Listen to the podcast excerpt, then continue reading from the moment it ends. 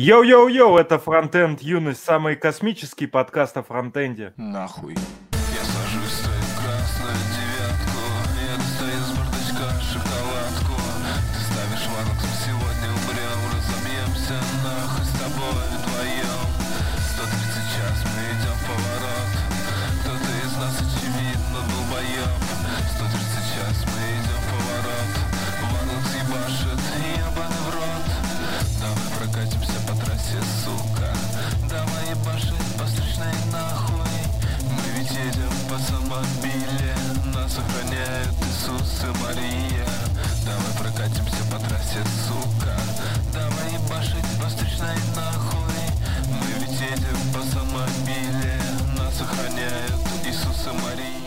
Так, и у нас тут есть донат подкасту Frontend Юность. Йоу-йоу-йоу по мобилкам, iOS, Android, React Native, Flutter и всему такому. Хочется побольше контентика. Позовите пацанов каких-нибудь, спасибо. Ну, мы подумаем, может, кого и позовем. Пока не знаю, у нас недавно же был Flutterman.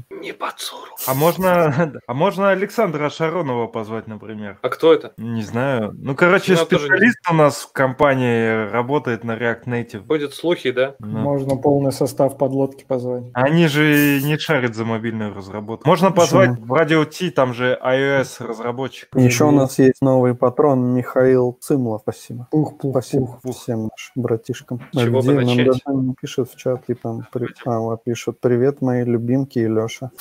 А Там первый нах пишите. Леша стал инвестировать в ценные бумаги и сейчас Да не хочет вам об стал, я никуда, не стал я никуда инвестировать. Крупный инвест. А был бы депутатом, пришлось бы декларировать этот доход. Так я, блин, он у меня так э, официальный. Я стал слушать по совету коллеги два подкаста про финансы. На самом деле, в целом, я что-то последнее время, может даже, мне кажется, год, что-то застрял в том, что я обычно смотрю и перестал как-то расширять кругозор. Я прямо вот последние пару дней стал слушать какие-то подкасты, которые я обычно не слушаю, ну, на те темы, которые я обычно не понимаю. И прямо интересно мне стало. Короче, вот два подкаста. Один это «Калькулятор» от «Медузы». Там они рассказывают про финансовую грамотность. Ну, это будет очень прикольно. Я раз- перескажу чужой подкаст. Сразу же сходу предлагали, что нужно посмотреть, что у тебя с деньгами. О, первый человек, кстати, который после того, как я побрился, сказал, что я стал моложе выглядеть, а не жирный. Я тоже хотел сказать, как головка младенца. Ну, значит, хорошо камеру поставил. Значит, нужно, е- если вот ты не знаешь, с чего начать в плане финансовой грамотности и вообще своих финансов, например, посмотреть вообще, куда у тебя тратятся деньги. Например, там посмотреть, какие у тебя карты, э, может быть, у них э, капает за обслуживание. Я вот вчера нашел, что меня Альфа-банк снимает за страховку какую-то херню. Не знаю, как от этого избавиться. В целом, можно еще посмотреть, например, если есть дома какое-нибудь имущество, которое ты не используешь. Ну, там, например, фотоаппарат какой-нибудь. Продать его нахер и все, и не париться. А в целом, в плане именно накоплений, считается, что пе- первый шаг вообще это накопить подушку безопасности, чтобы тебя могли вот полгода, а, если, уво- если тебя уволят, чтобы ты мог полгода пожить. Ну, конечно, у меня ничего этого нету.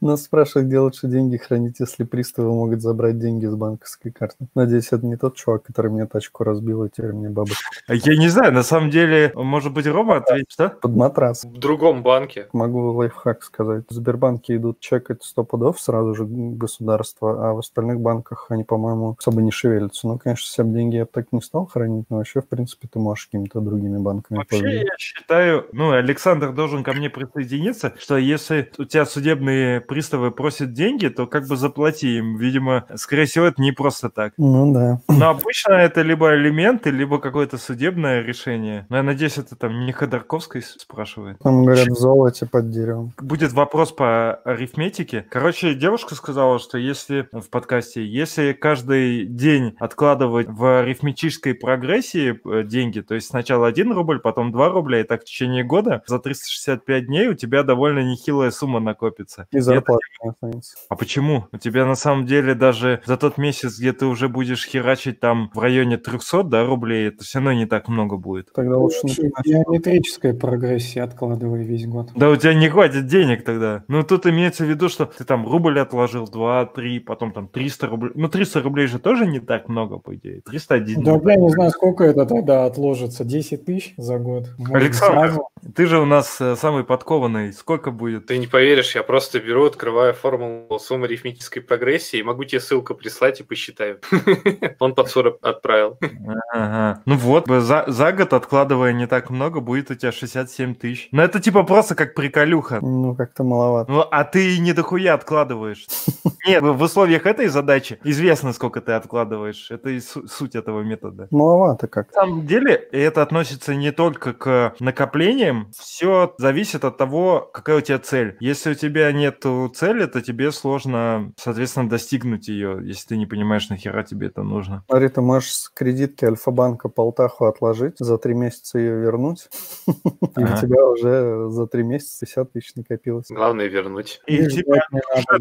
Ты уже накопил. Ну, в смысле, Ну ты долг и уже накопил 50 тысяч. За три месяца. Ты можешь за год сколько там раз отложить? Четыре раза. А еще, кстати, тоже общая тема, это относится и к финансовой... О, спасибо, да, великие слова. Если у тебя нет цели, то ты ее не можешь достигнуть, запомните. Это относится ко всему, но в данном случае про финансовую грамотность было, что, ну, вот у тебя в компании там все транжиры или угорают над тем, что ты откладываешь деньги, или считают, что там вкладываться в финансовый рынок это дерьмо, то самый простой способ, чтобы самому такую привычку приобрести, если не получается это, ну, создай себе круг общения, общаться больше с теми, кто подходит тебе под твою задачу. Ну, например, вот Пацура, да? Нам вон Или там на состав нашего подкаста. Рома, а у тебя же вообще никаких сбережений нет. Ноль. Анти, антисбережения. Нам пишут, что нас начали слушать с нуля и дослушали до 24 выпуска. Скоро наверстаю пущены. Выкрутаны. Спасибо. Ну, Вообще это сурово. Мне кажется, можно от передоза потом э, поехать. Устро- Устроить марафон и потратить 120 часов непрерывно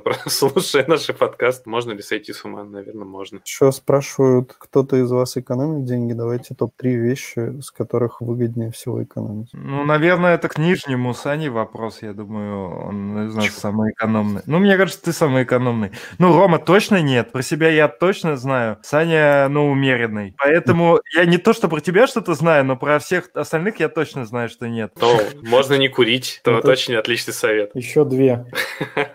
Эх, можно там второй привычкой это хвостиком добавить не бухать, но это уже сложно. В под- подкасте говорил, первое это а, смотреть э, через свое банковское приложение траты, которые у тебя есть, и ты можешь сам увидеть, что у тебя какое-то ну, говно происходит. Это не то, что там экономить, да, и не курить, если ты куришь, а просто ты видишь, что у тебя какие-то там съемы непонятные, идут денег там. Ты подписался на Netflix, которым не пользуешься, или еще какое-нибудь такое дерьмо. Вполне вероятно, такое часто бывает. А еще был прикольный момент вообще с оценкой, как вот оценить, дорого что-то или нет. И один из способов это посчитать свой средний заработок в час и соизмерять эту сумму с тем, что ты хочешь купить. Да. Можно еще пойти от обратного. На то, на, чем нельзя экономить. Вот Саня, например, бы сказал, что нельзя экономить на донатах медиазоне и фронтенд юности. И в БК. У тебя, Саня, выключен микрофон. Я говорю, Юлия бы меня поддержала. И Козуля, кстати. А я, а я, кстати, доначу городским проектам. Я даже да в шахте зачем-то доначу, хотя Андрей перестал нам донать. Забыли перечислить в топе 3.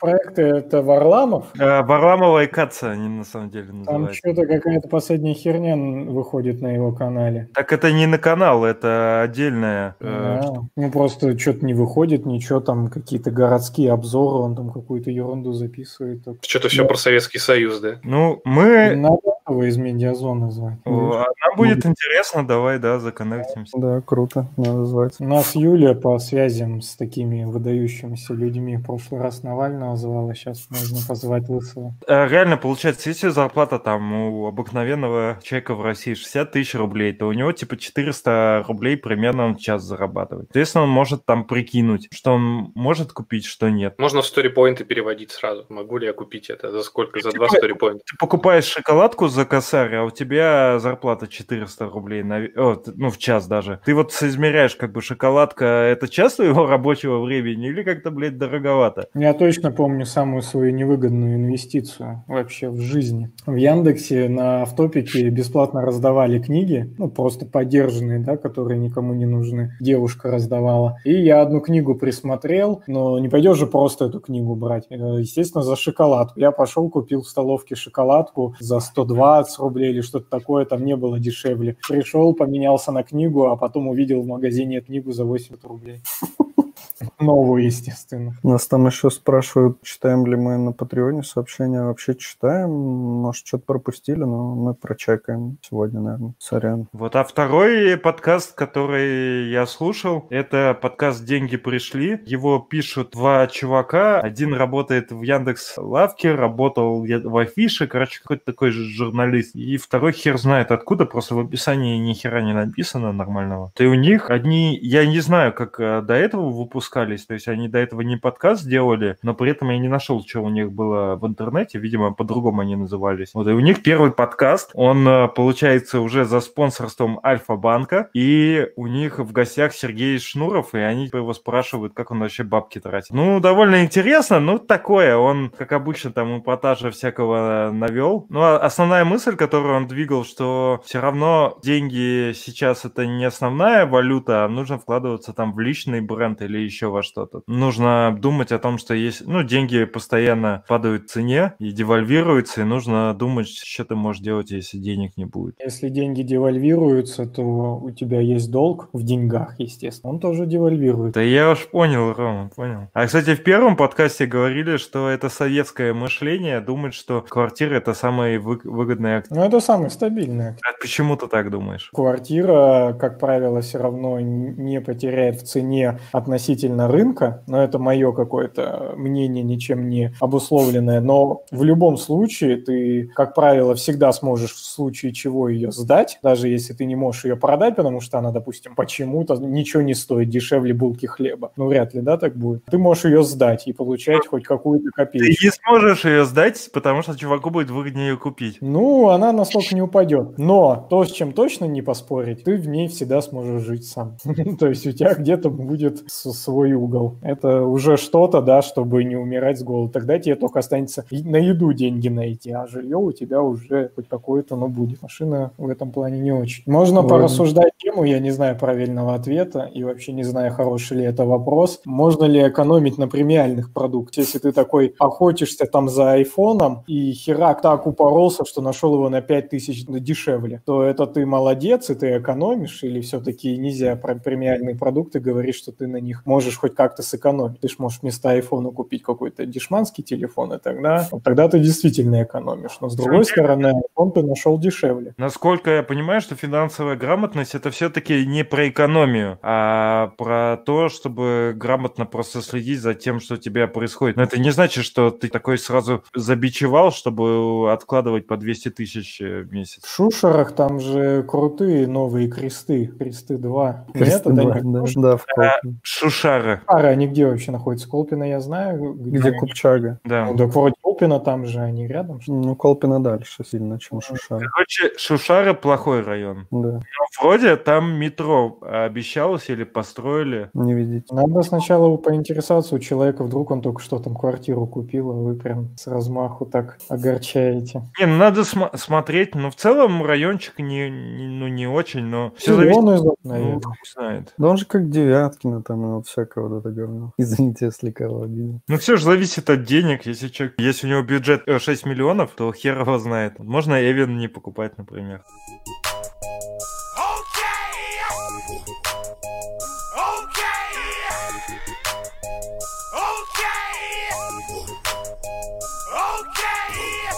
У нас вопрос от Дмитрия Подсура. Раскройте вопрос по недвижимости. Ваши примеры, какие квартиры покупали, истории. Стоит ли покупать квартиру в старом фонде в СПБ, если хочешь жить в центре? Кроме вопроса. Ну тут только Саня и Рома, да, снизу покупали. Мы, поскольку питерские, у нас нет квартир. У меня есть. У меня в старом фонде в центре, если хочешь жить в центре, то, наверное, там в центре что-то есть из новья. Русский дом. Да, русский дом, если у тебя денег хватит, то ну какой-то он симпатичный, он прям прикольный, на удивление, то есть казалось бы получится какое-то говно, но вроде получилось прикольно. Еще бы около э, московского вокзала что-то там есть, но мне кажется, равно там стремновато. Ну и если в широком смысле центр воспринимать Васькой и Петроградкой, то что-то там тоже можно найти. Но глобально старый фонд прям на любителя. Мне кажется, что его стоит покупать только тем, кто, кто уверен, что вот он хочет старый фонд. То есть он прям горит этим желанием, мечтой и так далее. Потому что минусов там, я думаю, будь здоров. И если если нету такой цели э, почувствовать какую-то романтику старого фонда, точнее, если ты ее уже сейчас не чувствуешь, она у тебя в сердечке где-то не живет, то тогда, возможно, и не стоит покупать, потому что можно быть разочарованным. Потому что, по сути, мне кажется, старый фонд – это примерно ровно та же самая практически история, что и купить где-нибудь хрущевку на окраинах или какой-нибудь дом-корабль там 50-х годов где-нибудь в районе ветеранов или что-нибудь такое. Там будут старые жильцы, да, старые подъезды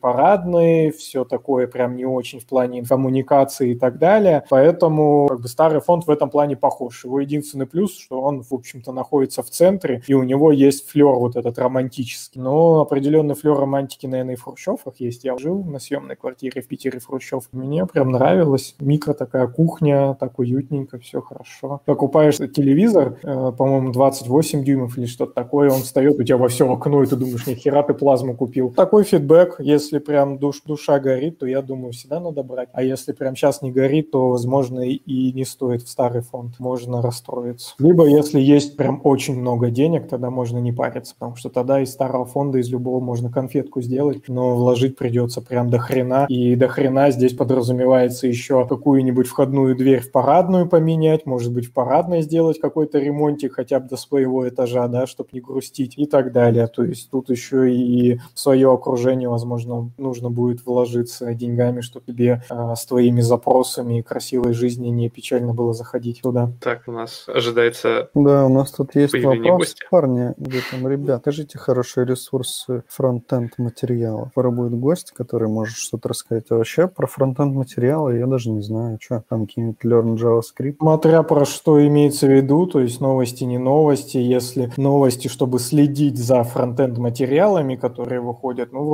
русскоязычном это, наверное, 4Web все равно самый, самый кайфовый. Хотя, мне кажется, в последнее время у него как-то пореже что-то выходит. Присоединился Зар Захаров. Да, привет, ребят, давно вас не видел. Вы, Да, так, все изме- вы так все изменились. Да, я молодой, как попка ребенка. В хорошем смысле. Да, да, зачем ты это сделал? Видишь, я вот на самоизоляции, например, ращу бороду. Ну, мне-то уже не надо ничего доказывать, у меня все растет. А у меня прическа девочки-лесбиянки. Ну, ты, ну, видимо, просто жарко. У меня, видишь, тоже немножко обросло. Ну, барбершопы закрыты. Ну вот, у меня поэтому такая прическа. Если хочешь, приходи, у меня есть машинка. Отлично. Да, мы тем более с тобой живем в одном жилом комплексе. Можно и заглянуть в гости. Чего у вас сегодня на повестке дня? Ну, А мы уже все обсудили. мы про финансы, про финансы разговаривали. Финансовая грамотность. Вот у Зара у тебя есть финансовая грамотность или мудрость? Чего у меня нет, так это финансовой грамотности. Ну, значит, Я, я, я ее не, не- так и не приобрел. А, несмотря на то, что я работал в двух банках, а, мне это не помогло. Мы, мы учили людей финансовой грамотности, но сами при этом ей не владеем. Смотри, нам уже сразу тут пишут, Зар, пили урок для марафона. О, ну, я его, в общем-то, этим занимался все это время, пока а, не подключился сюда. А Евгений Дмитриев это кто? Хороший во- во- вопрос, наверное. Возможно, ученик. Да, возможно, наш ученик. Я просто всех по именам не, не- знаю. Только по никам в, а, на битбакете. Ну чё, рассказывай, что за марафон? Слушайте, ну на самом деле я, реш... я решил поделиться своими знаниями и запустить марафон по React. Причем я вначале долго думал, ну, типа, какой бы тематики запустить вообще, в принципе, марафон. У меня была именно идея марафонов. Я же не зря бегал марафон в, в Нью-Йорк. Подумал, что почему бы не React? Но я когда начал смотреть, оказалось очень много разных онлайн-школ, которые ведут. И казалось, что чем вообще в эту историю суваться. Вы прекрасно знаете, что я раньше преподавал в Love School по ангуляру. Я же был ангулярщик в свое время жестко. Великая школа. Да, вообще просто. У меня опыт преподавания есть, и опыт передачи мыслей, своих идей, и это, ну и вообще и опыт вроде как разработки есть даже. Ну и хотелось это совсем с этим поделиться с людьми. И я придумал, ну я решил, что, наверное, начну все-таки с React, хотя, несмотря на то, что React очень много у нас на рынке. То есть я посмотрел абсолютно там много разных школ, и казалось, что этого, этого предостаточно. И все еще и выходит. Тот же самый там Skillbox, например, они, они пытаются сейчас запустить какой-то там React курс на TypeScript, вообще там с супер плюшками. Зная ценник Skillbox, знаете, когда там они предлагают тебе рассрочку на год, и ты должен платить там просто какую-то сумму денег целый год, хотя там обучение серии может длиться два месяца. И, в общем, э, я решил, что я запущу марафон марафон. Причем марафон будет история такая, что у тебя есть неделя бесплатная, когда ты можешь посмотреть, вообще подходит тебе формат, не подходит, и дальше принять решение, ну, готов ли ты дальше продолжить во всей этой игре, готов ли ты платить за это и так далее. Было интересно, что мы пытались каждый раз оправдаться, почему так дешево мы хотим втолкать этот марафон. И я к друзьям скидывал разные текстовки и спрашивал, ну что, как? Мне говорят, а что ты оправдываешься серьезно? Зачем ты это делаешь? Скажи, ну, марафон данном случае там стоит сколько у нас? 2790 он стоил. Не такая большая цена за знание. И, ну, не нужно оправдываться, и нужно сразу говорить. И я решил, что действительно есть такая тема, что нужно сразу говорить ребятам, ну, то есть вообще открытость одна из самых вообще важных вещей, что нужно сразу говорить, короче, все как есть. И вот ребята, когда заходят, у меня весь марафон проходит в Телеграм-канале, то есть ты просто вступаешь в Телеграм-канал, и тебе дальше бот начинает высылать задания. У нас, конечно, безусловно, есть рядом чатик, где э, мы там общаемся, флудим. И я вообще удивлен, на самом деле, насколько ребята подобрались просто первоклассные. У меня 104 ученика, они все очень здоровские, они все друг Ой, Даша, помогают. Даша, это ты? Не узнаю тебя в гриме. Нет, но я, я на самом деле не знаю, откуда, откуда все эти люди взялись, но действительно они очень, очень классные. Очень здорово, что у нас комьюнити так сильно развивается вообще в принципе, и что в него люди вливаются, врываются и пытаются все это развивать. Вам-то не знать, вы вообще продвигатели главного комьюнити. А, IT-шоу-бизнес. Да, IT-шоу-бизнес, великий. Мы акулы IT-шоу-бизнеса. Вы уже давно в этом деле. Вы уже Frontend Weekend переплюнули. Мы его пережили. Пережили, да. В телеграм-канале приходят каждый раз задания, это понедельник, среда, пятница, и ты как бы смотришь небольшие ролики и дальше их выполняешь. И все задания ты дальше пушишь в, на Bitbucket pull request ом, и я этот pull request проверяю. И таким образом как бы получается еще и работа, знаете, как командная работа. Ты сделал задачу, ее pull request отдал, и тебе pull request там смотрит, твоя, твоя команда что-то комментирует или апрувит, и после апрува ты это можешь отдать в мастер и заливается на, на сервак. У меня, правда, на марафоне есть такая штука, что ты можешь вылететь. То есть, э, по факту, это и как на бесплатной части, так и на платной. То есть, если ты э, не, не, не в срок выполнил домашнее задание, то ты вылетаешь. Потому что мой посыл прост в плане того, что должна быть мотивация для обучения. И вот мне кажется, что в онлайн-школах эта мотивация – это большие деньги. Ты заплатил большие деньги и думаешь, ну, слушай, я же заплатил большие деньги, я же должен их отработать. Надо учиться. Ты еще надеешься, что раз ты заплатил большие деньги, что тебя будут пинать. Здесь, да, безусловно, есть вот это мен, ну, менторство, проверка pull реквестов и так далее, но в то же время есть некие сроки, дедлайны, которые горят, и если ты не сдашь, ты вылетишь, и поэтому тебе нужно успеть это сделать, и ты хочешь. Б- на входе на, на платную часть зашло 104 человека, сейчас нас осталось 96, и это очень крутая цифра для показания того, сколько народу вообще доходит до конца. Ну, это конверсия охуенная. Есть много вещей, которые ты за эти недели, может, не успеваешь сказать. Суть в том, что я пытаюсь все-таки передать то, что я знаю своими словами, и какую-то дать основу, на которую потом можно читать, нарабатывать. Правильно я понимаю, что ты написал в чатике, что ты будешь у нас в подкасте? Да, я написал. Надо же, чтобы вас больше узнало людей послушать. Да я так смотрю, какие-то тут эти заработы. Заработать. Не, я, да, я написал это ученикам, чтобы они, да, тоже смотрели. Это, кстати, название для, для твоего курса «Заработай». За, заработай. А, зар заработай. Ну, понятно, ну да. А почему ты на классах преподаешь, а потом хуки используешь как только какую-то дополнительную штуку? Слушай, ну, короче, э, я это пока объясняю, ну, то есть, по- я, да, я там читал, что происходит в 17-м, и то, что они там активно пытаются классы принизить, и то, что хуки сейчас, типа, супер-мега молодежные, популярные, все равно большинство проектов, ну, как, если ты сейчас пойдешь работать, они, большинство проектов написано на классах. Внимание классов, оно, безусловно, должно быть. Не, ну, слушай, я не- возможно, возможно, конечно, но Ну, с- типа все новые проекты, мне кажется, делают. Все, а это, но, это, новые, это новые проекты, и то не всегда, потому что очень часто, вот, например, а, там, я могу тебе отвечать за проект выдавалы, да, ну, типа, который вот в апреле стартовал, его начали разрабатывать, и вот он написан половина на классах, половина на хуках, и у ребят представление о том, а, как писать классы, когда писать классы, когда хуки, вообще супер потрясающее. Хуки ты пишешь, когда у тебя маленький э, стейт, а классы, когда у тебя здоровый стейт, но они при этом не могут объяснить, что значит большой стейт, а что значит маленький стейт. Ну, то есть сколько, где, где та грань, когда у тебя большой стейт, а когда у тебя маленький. И поэтому, как бы, видишь, лю- людей много, которые начинают с классов. Я вообще, на самом деле, кстати, за реактом я бы поговорил бы за эту тему. Типа классы или хуки. Вроде хуки, вроде такая модная, молодежная, клевая тема. А чем классы-то не угодили? Что в классах было не так? Ну, давайте вам, эксперт. Но функции же. Ну, так при чем? Ну, что функции? Ну, функции, функции. Как Как минимум они будут Ну, как бы... постепенно отходить от классов в сторону функций, чтобы новые фичи вводить, потому что вот тот же нормальный hot reload не работает хорошо с классами, но хорошо работает с функциями. И, а, ну, наверняка будут э, улучшать фулки там и всякие такие штуки. Плюс вот их вот эти новые новые фичи, как они там называются. То, что Дэн Абрамов затирал-то. Саспенс. Да, да, Concurrent и Suspense, они работают чисто только с функциональными компонентами. Ну и плюс кода у тебя меньше становится. Кажется, я вот на классах уже прям сто лет не писал, и почти на функциях намного удобнее и прикольнее. Я на реакте сто лет не писал, и как-то не хочется вообще. Вон тебя да, поддерживает, поддерживает собак в этом плане. Пишут, пошел, слушаю 24 выпуск, передайте привет, услышу, когда догоню.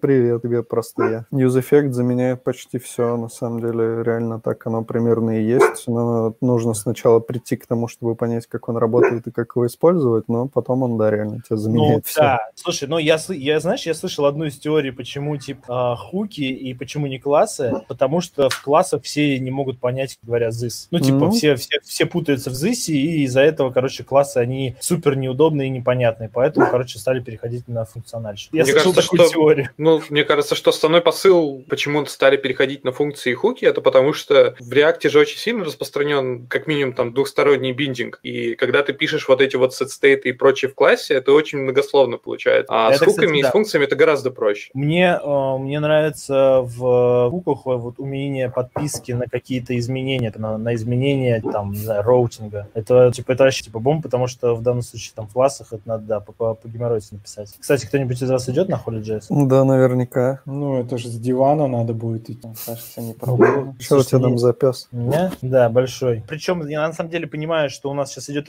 ну, трансформация да, того же самого React, и в конечном итоге марафон тоже будет каждый раз трансформироваться. Например, новый марафон сделаю еще круче и еще более адаптированным по, по информации. Ну и понятное дело, что когда придет там 17-й React, то, конечно, марафон трансформируется и в 17 Это такой как бы формат очень мобильный. Ну да, если отписки делаешь, что тебе надо там тоже по всяким этими дидадмаунтами там и прочей херней там заниматься. В общем, пока я считаю, что классы, они должны оставаться, пока их надо, надо преподавать. Просто если преподать только на а, функциях, ну и на хуках, то получится, что когда ты, человек придет в, в React, такой придет, а там, знаешь, половина на класс. Э, чё, типа, что мне с этим делать? Ну, иди почитай серии. Ну, блин, ладно, пошел читать. Ну, тут, Просто, знаешь, что, вот, просто что ты типа, когда понимаешь на классах, как все это устроено, в принципе, понимаешь плюс хуков. Тут когда начал, короче, ребятам рассказывать, сделали вначале проброску данных типа вверху вниз, потом снизу вверх, потом они, блин, ну, они там все это делают, там вроде как прикольно, но как приложение начинает разрастаться, становится тяжелее. Я потом говорю, слушайте, а теперь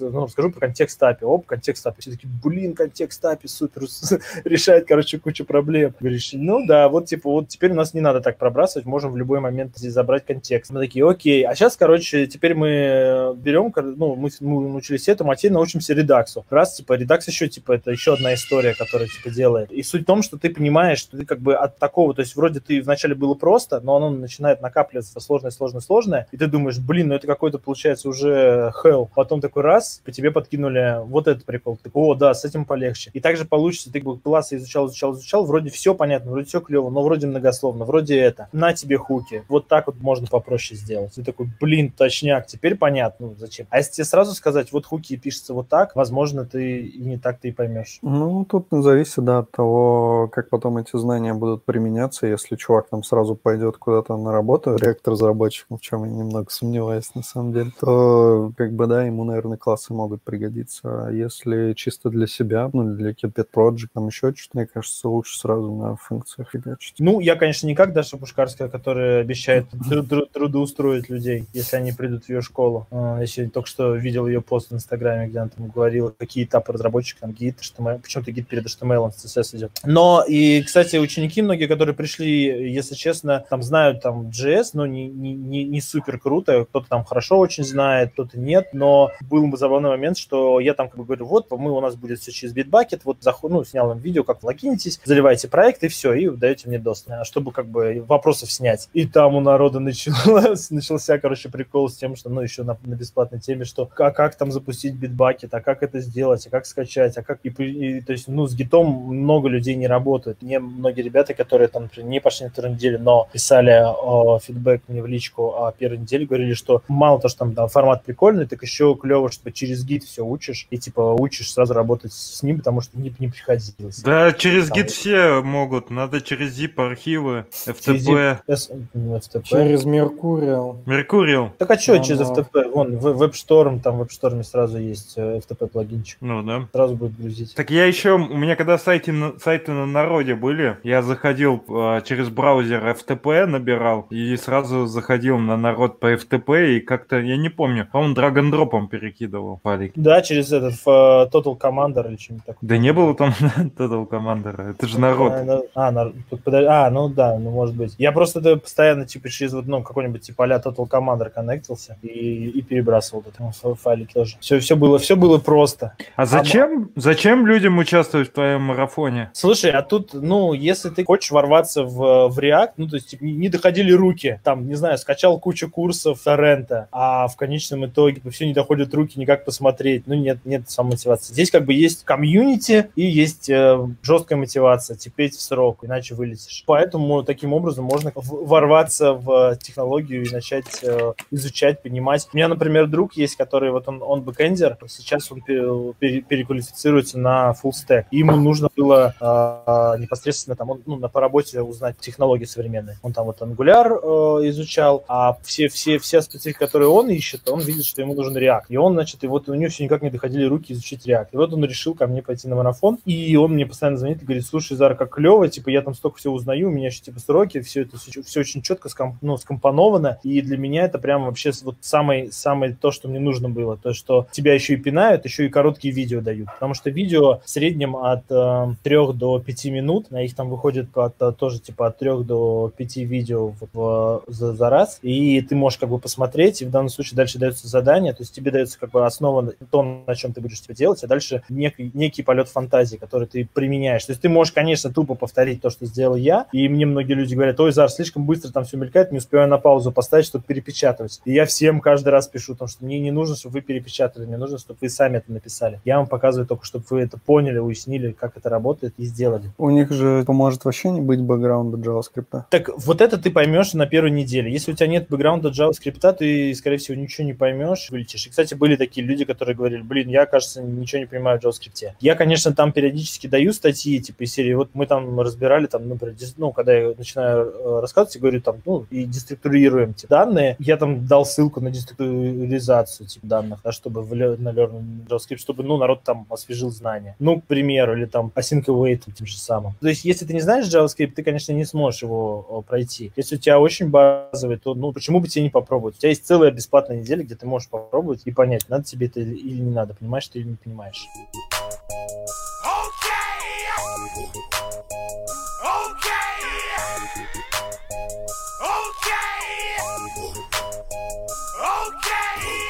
У нас там в чатике много вопросов про собес. Например, какие у вас были сложные вопросы на собеседовании? Слушай, э, у меня вообще было, у меня было много, много разных собесов, и сложные вопросы тоже бывали. Один из прикольных сложных вопросов, ну, не то, что он, он не то, что он сложный был, но, ну, меня просили сделать, типа, 100 запросов, ну, грубо говоря, одновременно 100 запросов к Яндексу, и посчитать пинг между, между ними, средний. И как бы нужно было сказать, какой. И вот как, как ты будешь решать эту задачу. Ну, там есть несколько моментов, можно с- как бы их сразу их хульнуть, а можно поочередно. А у меня как раз, я, я же тогда как раз относительно недавно там готовился к э, докладу, по своему, своему докладу. У меня там как раз было обращение к опишке фигмовской, и там ну, мне надо было делать очень много запросов, и их одновременно нельзя было послать, потому что ну, тебя просто банили. Говорили, типа, слишком часто к нам обращаешься. И поэтому приходилось их всех складировать, короче говоря, в массив, и потом за, за каждым ходить. И как только один выполнился, ходил следующим. И поэтому я эту задачу начал решать таким же образом. Я типа все запросы, грубо говоря, сложил и пошел поочередно. Мне говорят, ну, у тебя очень долго все это будет выполняться, давай типа скопом. Я говорю, ну ладно, скопом типа сделали, вроде пульнули. Он говорит, ну да, типа все правильно решил. А вот смотри, теперь такая история. Короче, мы, вот у тебя 100 запросов, а мы сделаем 1000 запросов. Типа видишь, цифра такая-то. Ну такой, ну да, сделаем 2000 запросов, а цифра увеличивается. То есть она должна напротив уменьшаться, потому что чем больше запросов, тем точнее мы узнаем среднее. У тебя получается там, грубо говоря, 2000 запросов, а у тебя цифра увеличится. Он говорит, ты почему? И вот тут я, короче, подвис. То есть вроде бы казалось ответ очевидный, а я, короче, подвис.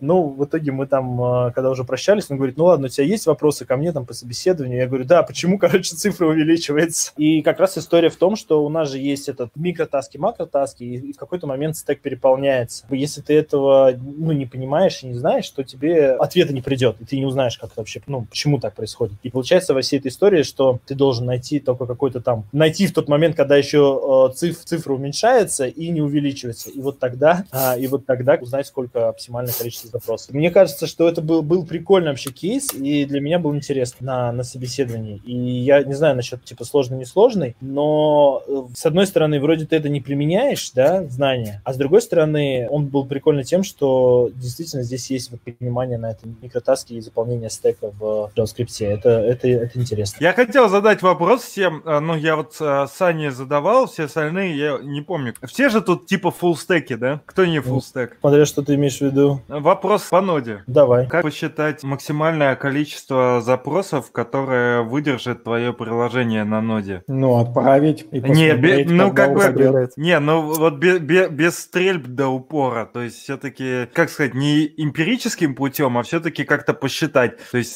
э, сориентироваться почему-то. Ну, ты же можешь чекать свободную память процессор. Ну, это, конечно, не точно тебе даст какие-то- какую-то инфу, но в целом, наверное, сможешь. Саня, у тебя есть правильный ответ? Я просто не ответил на тот вопрос.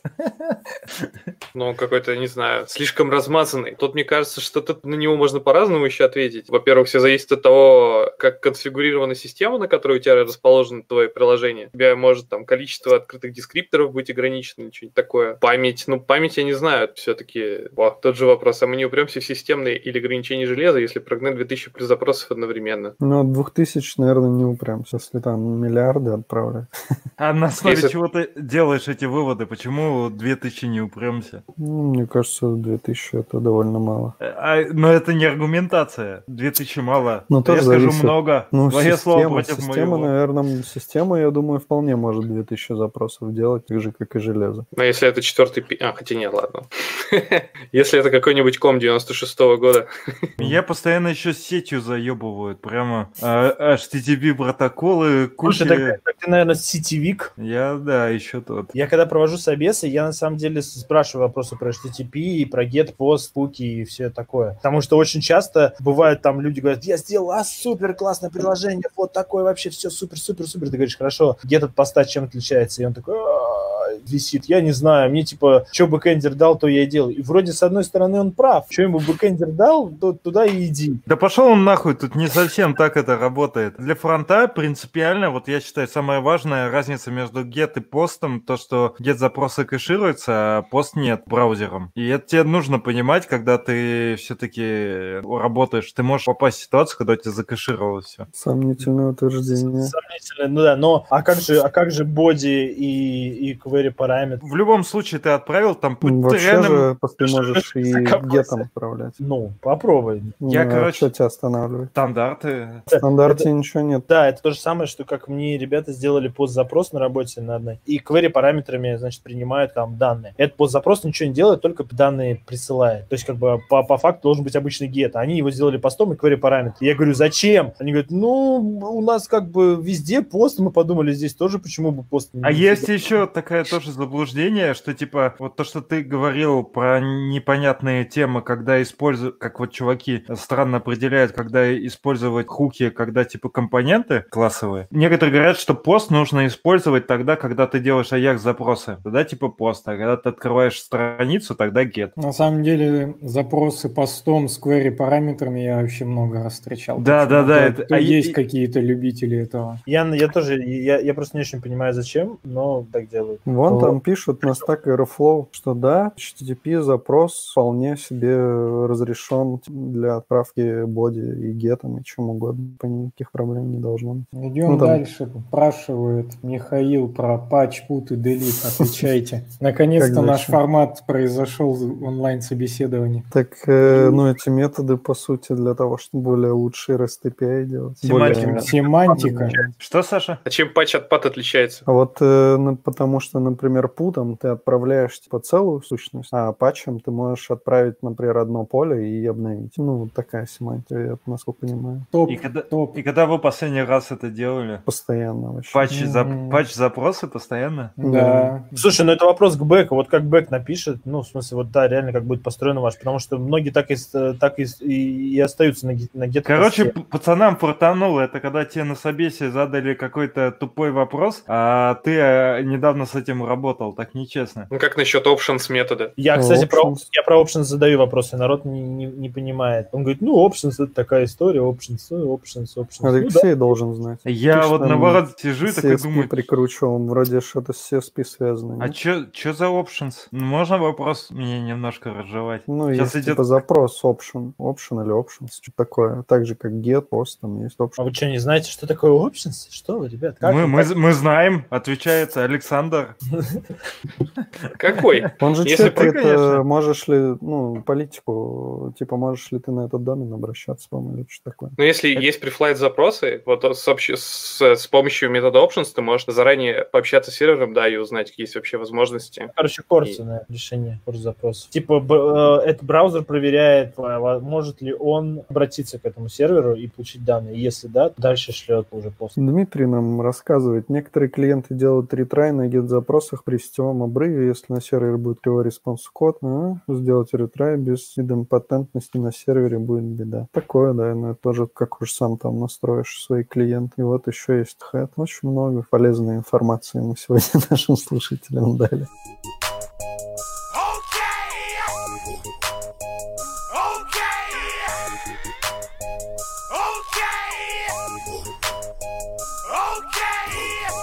За- Зар, наш любимый вопрос. Как раз тебя спросим. Зачем нужен контент Lens в HTTP заголовке? Как тебе сказать? Короче, не знаю. Ну, Вот так вот. да. Длина, Вы- длина, длина запроса, скорее всего. Ну так а для чего она нужна? Типа нахера ее передавать? Можно, можно Потому же и не передавать. Там-то есть ограничение какое-то. Я не помню, сколько есть ограничений. Разве нет? Разве не для этого? Щас, Блин, вот подожди, подожди, есть, Интересный вопрос. есть Google. Спросим у Google. Ты пока погугли, а тут есть А, интересный ты пока погугли, а мы другого кандидата позовем. Протипод, за что ли? HTTP 200 ответ? 200 208 это вроде чайник. Если не ошибаюсь. это, наверное. это already reported. А, блин, значит, тот 200... Тот вообще, скорее всего, Там 214. 418 антипод. А, Ну, а это вот 208, и он already reported. Э, Члены привязки DAF уже были перечислены в предыдущей части мультистатуса ответа и не включаются снова. Ну, вот что такое члены привязки DAF, честно говоря, не подскажу. Слушайте, я гугланул, но я не смогу это передать. Потому что контент Lens ноль. Нет, потому что заголовок Content Length указывает размер тела объекта в десятичном числе октет- октетов, ну, то есть байтов, отправленных получателям. Там есть, на самом деле, у него какие-то хитрые, хитрые. Мы там Я, я уже сам забыл ответ. на- выпуск. Чтобы как что-то там чанки, да, обрывать или там что-то такое. Что это, ты, короче, да. это вы можете обратиться к... Кто же у нас говорил, что слу- слушает наши все выпуски, начиная с Да. первого до 24 Он рано или поздно столкнется с тем выпусками, вот у него можно будет обязательно спросить ответ на этот вопрос. Как он пока до этого дойдет, уже тоже забудет. Ну, Дмитрий нам уже тут написал, чтобы не учитывать данные из сокета и обрабатывать можно было со стороны сервера на валидации по размеру тела. Оборвать, а не обрабатывать. Кстати, читай правильно. Я спешил, плохо читаю. Ну да, ну типа, да, чтобы понимать, тебе все пришло или нет, я так понимаю. И нам как-то за одно соединение можно несколько запросов отправить. Да-да-да. Э, Дмитрий, подтвердите, все так или нет? Был, кстати, доклад. Я какой-то про WebRTC хороший помнил с Питер Юнайтед какого-то там 2017 года, что ли. И, возможно, это, кстати, был, может быть, Дмитрий Пацура, а может и нет, я не помню. А, еще у меня тут, э, когда я генерил какие-то вопросы для собеса, у меня пришла ге- гениальная идея, что можно спросить, можно ли на JavaScript реализовать event loop ZAR. Ваше На- мнение? На JavaScript, конечно же, Event Loop реализовать нельзя. Ты же понимаешь, что это, это просто невыполнимая миссия. Ev- Event? Loop, потому что Event Loop не был при- придуман для JavaScript, а JavaScript для него. Ты, блядь, подожди, мы тебя собеседуем. Ты не можешь нести какую-то херню непонятную. Как бы собеседующий должен делать. Подожди, если я буду говорить очень убедительно, вы должны поверить. Это не, не работает. Так а в чем? Можно ли на JavaScript написать JVM? Ну, Ого, Гредл. Так можно же, ну, по идее, все можно. Нет, ну, Блин, подожди, JavaScript язык программирования. подожди, на JavaScript написать event loop, да есть даже, полный. И- есть даже такая типа задачка, типа напиши мне свой event loop, ну как бы, блин, why not? Мне кажется, можно. А стек вызовов тоже нужно написать? Нет, так вызов можно. Па- Парсер, в смысле, тоже свой Ну, написал? А, к нам Пацура хочет присоединиться. хочет влететь, у него походу Бля, не пукан надо, он, он сейчас будет в live кстати, да, уже час. Кто, следующий сводит? Я, Пацура, только коротко, если. Он начнет сейчас реально live кодить этот event loop, будет, блядь, до часу ночи херачить. Да, давайте без пацура, мы типа типа Я поняли. заволновался. Мы поняли, Не, ну что пусть- у тебя там горит уже. Да, да ладно, пусть заходит, конечно, но Рома, берегись. Рома, если что писать тебе, event loop? На Piter United расскажешь все свои мысли.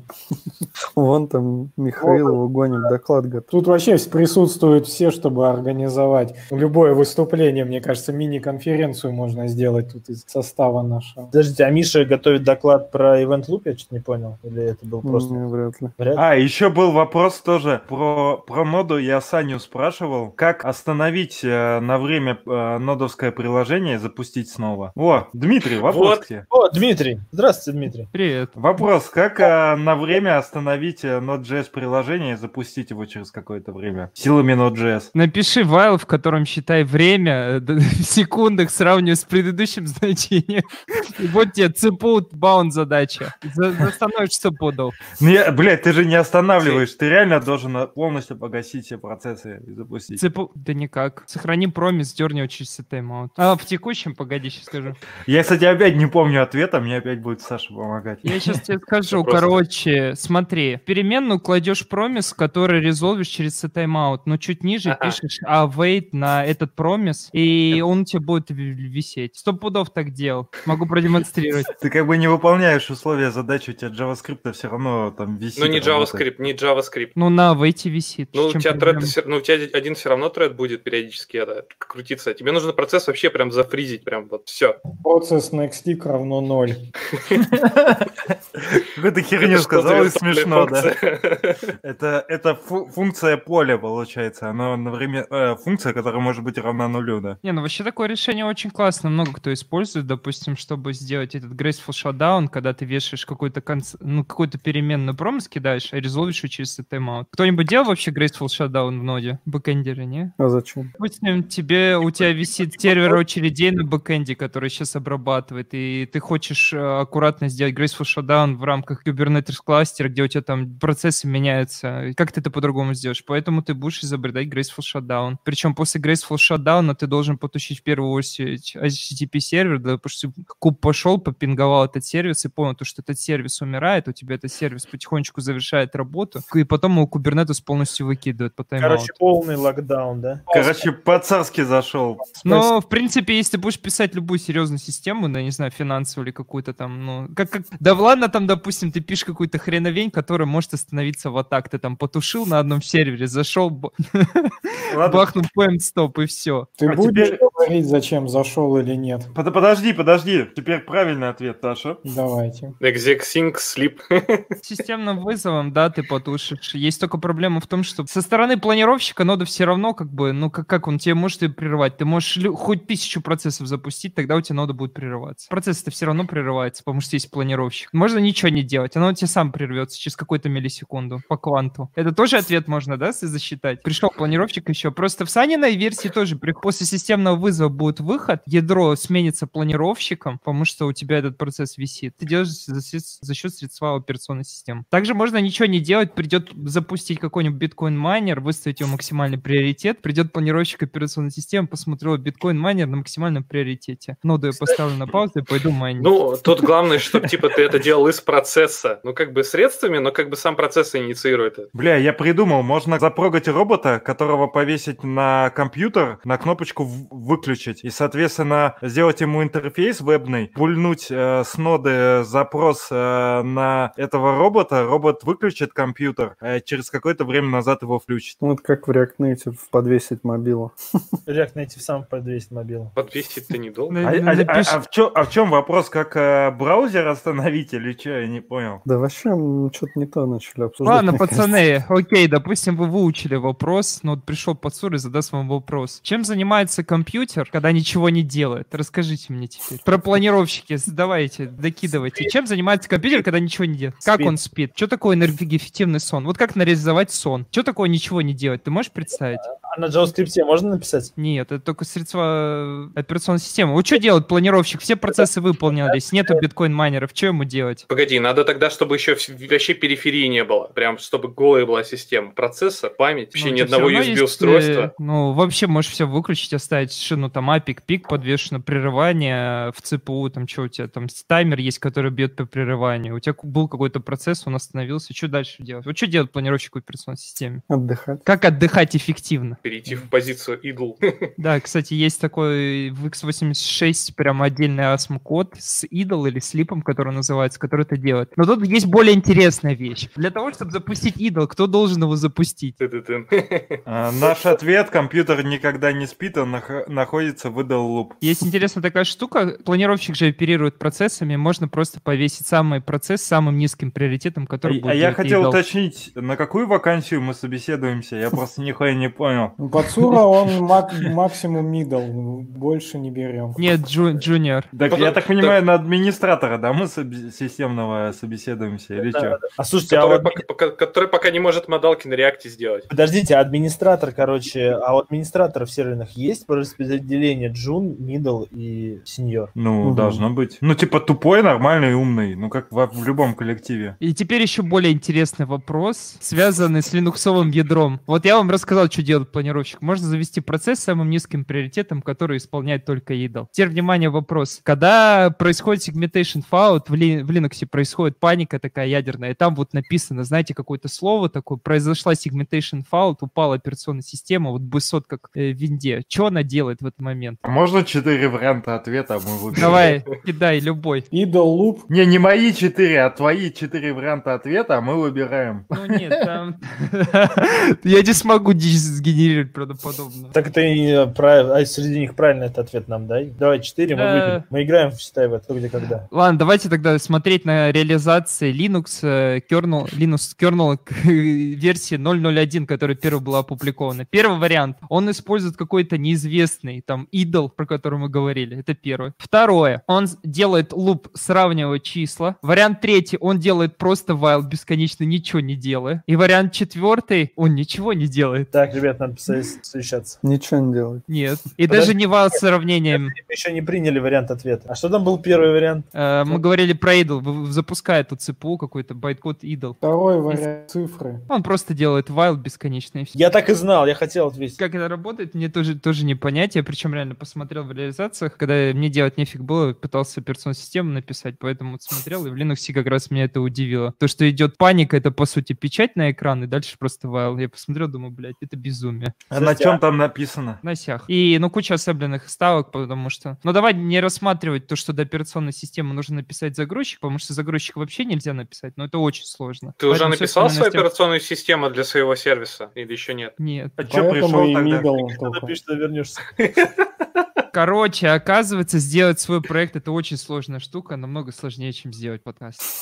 Поэтому, ты, поэтому ты решил второй подкаст запустить, да? Не, ну это просто для души. по-моему. Типа, если, я не знаю как, если ты будешь заниматься только одной вещью, ты просто изгоришь. Ну, там, привет, тема выгорания во фронтенде, ну, скорее всего, оно так и произойдет. Поэтому, мне кажется, должен кто-то всегда заниматься прокрастинацией, не знаю, как это по-другому, фрустрацией. Ди- Какое слово такое умное-то придумать сейчас, погодите, Сон. генерирую. Ну, Вот чем-то человек должен заниматься другим, я не знаю. Вот у программистов интересная такая штука есть, то, что у нас труд интеллектуальный, у нас, по, по сути, вот как Дорофеев, по-моему, сказал, есть мысли топлива, то заниматься интеллектуальным после интеллектуально довольно-таки сложно. К примеру, для себя я узнал то, что заниматься гитарой после программирования очень сложно, потому что, оказывается, гитара — это не физический труд, просто, прикиньте, брыгать на гитаре, а интеллектуальный. Ну, Ты же не просто брынкаешь, ты там типа думаешь, что-то как. Да, там очень думаешь, стараешься, потому что мозг напряжен для того, чтобы скоординировать твой CNS, перебирать пальцы. Потому что ты, Ты, его наверное, очень сильно говоришь про то, про то, когда ты учишься, а не про то, когда ты просто Ну да, когда учишься. Когда ты уже совсем научился, отработал 10 часов, у тебя, конечно, работает CNS и мышечная память, и ты в большинстве своем, у тебя все движения скоординированы, и даже паузы в голове строятся не на том, что у тебя там этот мозги тикают условно, замеряя какое-то время, и ты пытаешься вот это время угадать, а просто потому, что у тебя одно и то же движение пальцев происходит на Все, уровне от типа рук. души, закругляемся. Да не дали сказать, вот для чего. Во, во вообще, по факту, вот, я не знаю, что за дрочка идет везде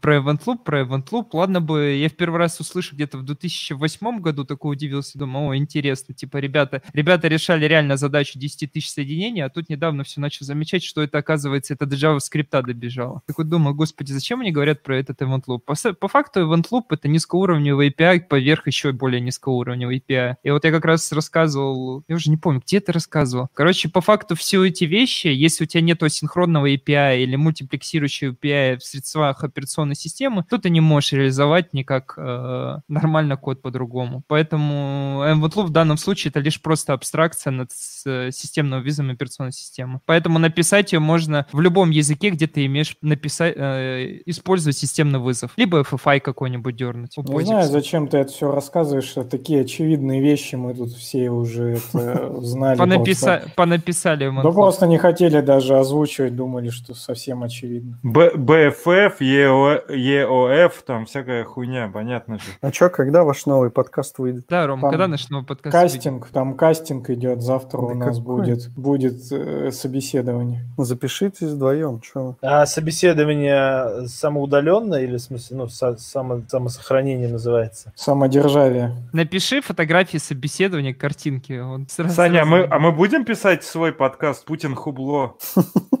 Не, ну можно. Я позволю нас... все-таки спросить в топик вопрос. Возможно, кому-то он будет важен по поводу вот, покупки квартиры и вообще вторичного фонда к петербуржцам. Почему у нас, у нас сейчас, если так рассмотреть, по 2020 год, то ты можешь купить недвижку в новостройке за какие-то невероятные деньги или там на 40-50% дешевле во вторичку. Какой вот выход смотрите для себя, для покупки квартиры? Когда вы собираетесь ее платить и все остальное? А, а, что, а, что, делать, а что делать, если уже купил? Поделиться историей. Почему ты выбрал такой там вариант, э, какие-то переделами там оперировал, что ты думаешь с ней сделать и все остальное. Потому что, ну, просто реально интересно. Слушайте, ну да, мне еще такой вопрос на собеседовании задавали. Мне кажется, этот вопрос актуален для всех людей, там, пока у тебя нет квартиры. Ну, типа, я уверен, то, что тут куча фронтендеров. Фронтенд... Вообще программист молодая специальность, потому что найти старого программиста довольно-таки сложно. И мы еще в голове даже не осознаем, что такое зрелый программист, там, допустим, 50 лет. А может ли 50-летний программист составлять конкуренцию там 25-летнему там реакту, который пришел типа такой, блин, мне 400 а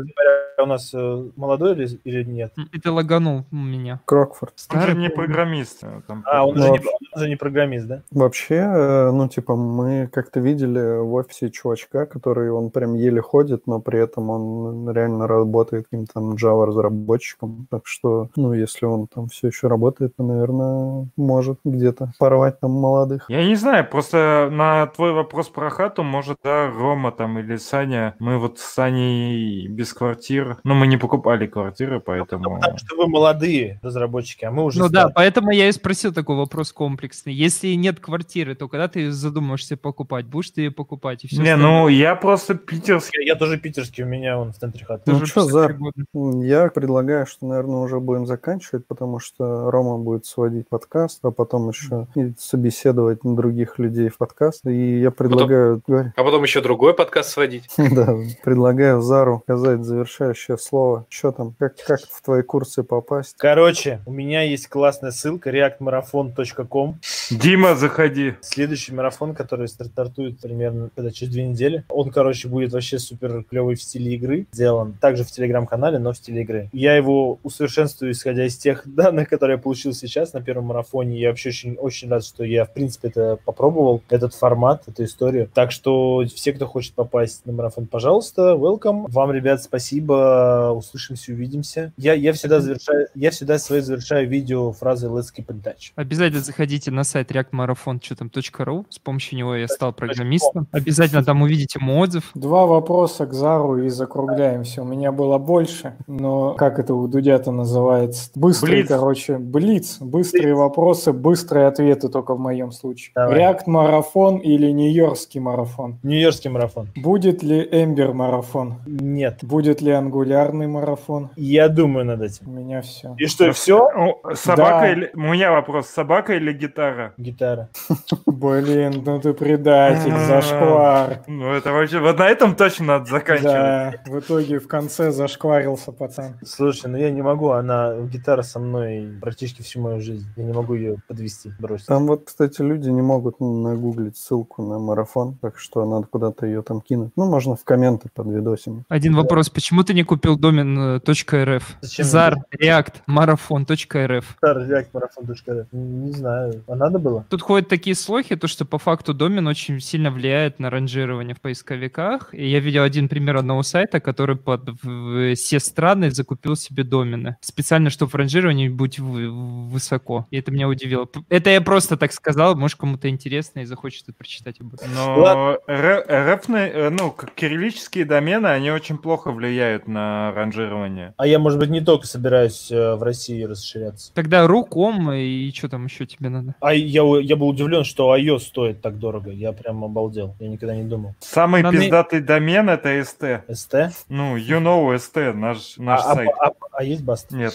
Причем Ладно. так интересно, а ее домена нельзя было купить там в начале, так сложно. Всем Всё, баста. Пока. Все, всем удачи, пока. Пока. Пока. О, Азар слился.